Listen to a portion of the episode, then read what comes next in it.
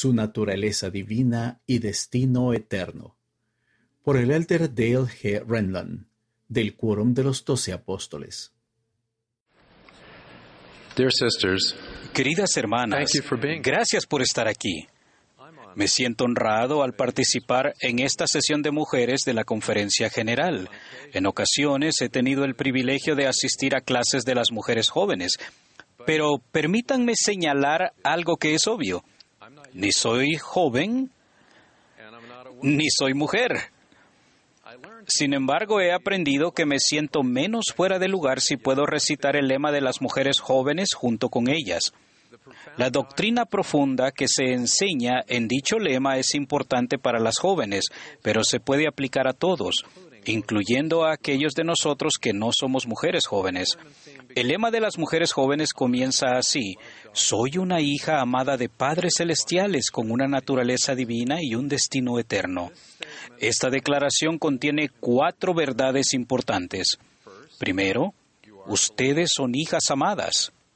Nada que hagan o no hagan puede cambiar eso. Dios las ama porque son sus hijas procreadas como espíritus. En ocasiones es posible que no sintamos su, su amor, pero siempre está ahí. El amor de Dios es perfecto. Nuestra capacidad para sentir ese amor no lo es. El Espíritu tiene una función trascendental para comunicar el amor que Dios siente por nosotros. Sin embargo, su influencia puede quedar escondida debido a emociones fuertes, tales como el enojo, o el miedo o el odio. Es como tratar de paladear el delicado sabor de una uva mientras se come un chile jalapeño picante. Uno de los sabores completamente se superpone al otro. De igual manera, los comportamientos que nos distancian del Espíritu Santo, incluido el pecado, hacen que sea difícil percibir el amor que Dios siente por nosotros. Así también, nuestra percepción del amor de Dios podría verse atenuada por circunstancias desafiantes y enfermedades físicas o mentales, entre otras cosas.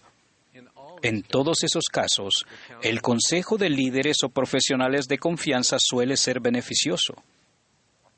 También podemos tratar de mejorar nuestra receptividad al amor de Dios al preguntarnos, ¿mi amor por Dios es constante o lo amo cuando tengo días buenos, pero no tanto cuando tengo días malos? La segunda verdad es que tenemos padres celestiales, un padre y una madre. La doctrina de una Madre Celestial viene por revelación y es una creencia distintiva entre los santos de los últimos días. El presidente Dallin H. Oaks explicó la importancia de esta verdad. Nuestra teología empieza con padres celestiales. Nuestra mayor aspiración es llegar a ser como ellos.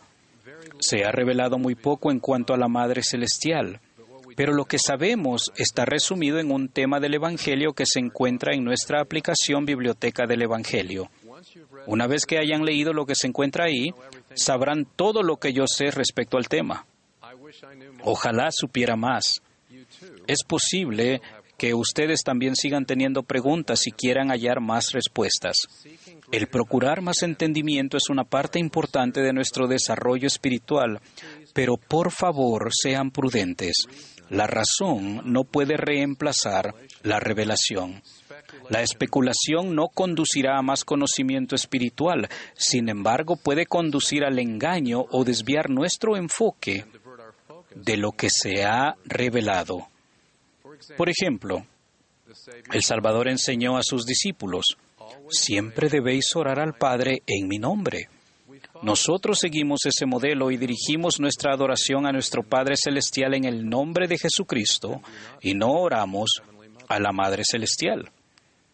Desde que Dios designó profetas, ellos han sido autorizados para hablar en su nombre, pero no declaran doctrinas fabricadas de su propia voluntad, ni enseñan lo que no se ha revelado. Consideren las palabras del profeta Balaam del Antiguo Testamento, a quien se le ofreció un soborno para maldecir a los israelitas y beneficiar a Moab. Balaam dijo, aunque el rey de Moab me diese su casa llena de plata y oro, no puedo traspasar la palabra de Jehová mi Dios para hacer cosa chica ni grande. Los profetas de los últimos días están restringidos de manera similar. Exigir revelación de Dios es tan arrogante como improductivo. Por el contrario, esperamos en el Señor y en su tiempo, cuando Él revele sus verdades a través de los medios que Él ha establecido. La tercera verdad en el párrafo inicial del lema de las mujeres jóvenes es que tenemos una naturaleza divina. Esto es inherente a nuestra identidad, es espiritualmente genético, heredado de nuestros padres celestiales y no requiere esfuerzo por nuestra parte. Es nuestra identidad más significativa, sin importar de qué otra manera elijamos identificarnos. Comprender esta verdad profunda es importante para todos, pero en especial para las personas que pertenecen a grupos que han sido marginados, oprimidos o subyugados históricamente.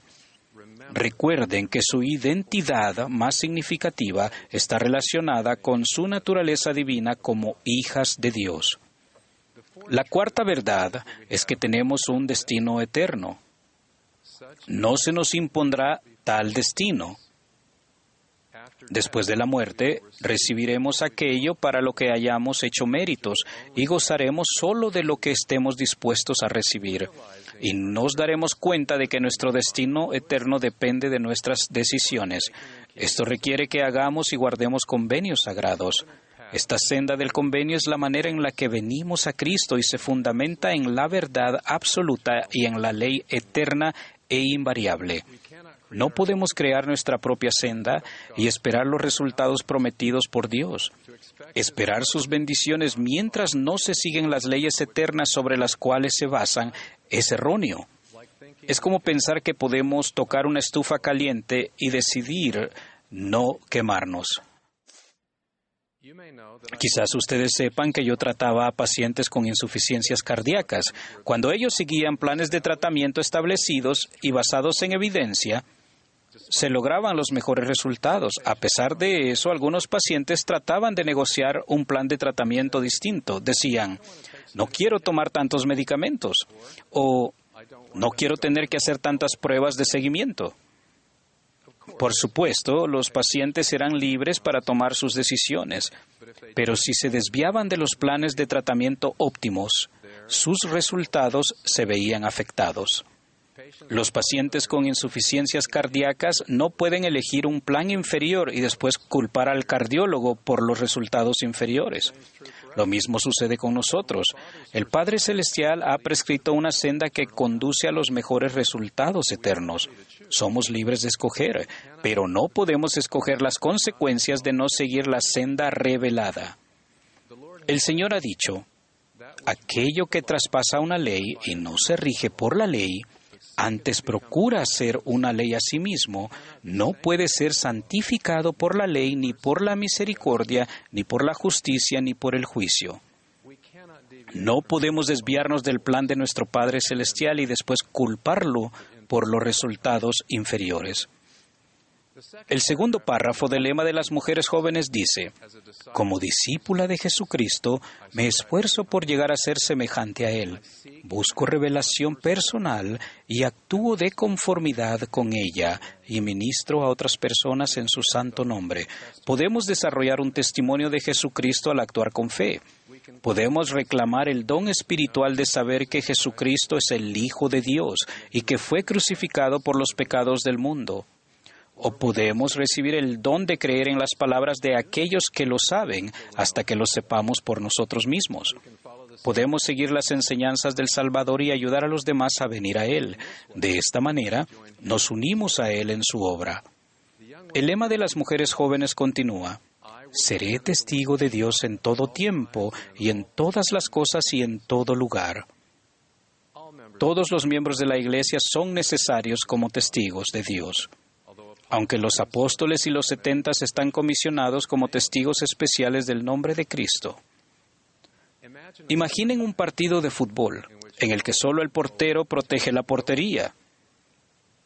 Sin la ayuda de los demás jugadores del equipo, ese portero no podrá defender adecuadamente la portería y el equipo siempre perderá. De igual manera, se nos necesita a todos en el equipo del Señor.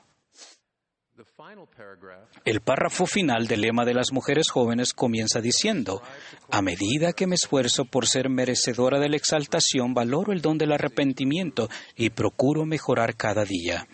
Por causa del sacrificio expiatorio del Salvador, podemos arrepentirnos, aprender de nuestros errores y no ser condenados por ellos.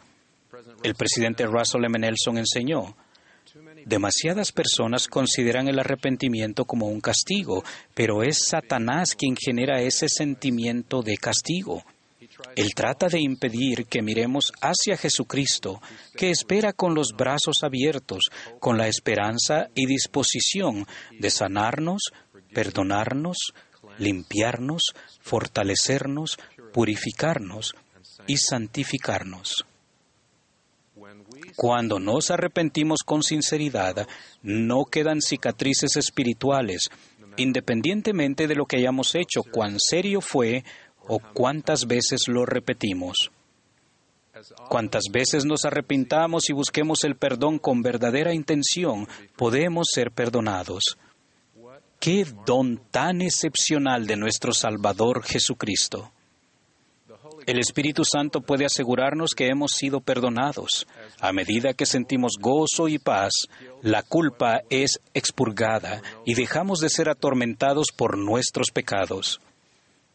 Aún así, incluso después del arrepentimiento sincero, podríamos tropezar. Un tropiezo no significa que el arrepentimiento fue inadecuado, sencillamente podría reflejar debilidades humanas. Cuán reconfortante es saber que el Señor ve las debilidades en forma diferente a como ve la rebelión.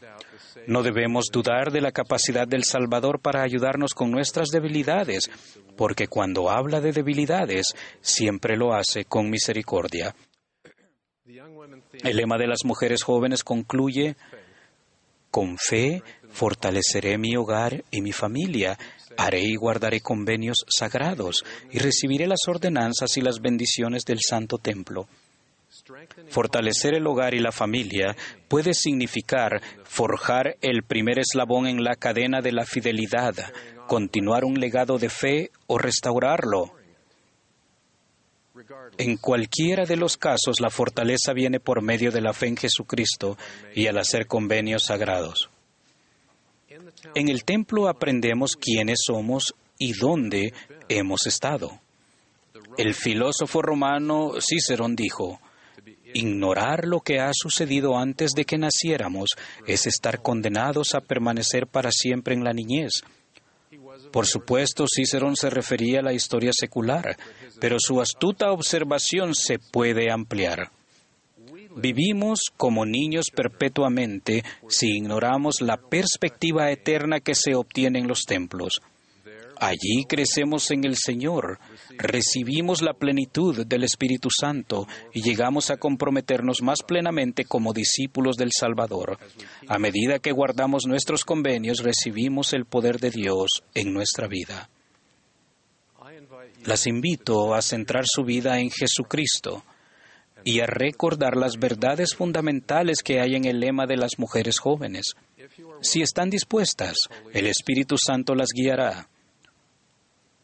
Nuestro Padre Celestial desea que ustedes se conviertan en sus herederas y reciban todo lo que Él tiene. Él no puede ofrecerles más, no puede prometerles más. Él las ama más de lo que ustedes saben y quiere que sean felices en esta vida y en la vida venidera. En el nombre de Jesucristo. Amén.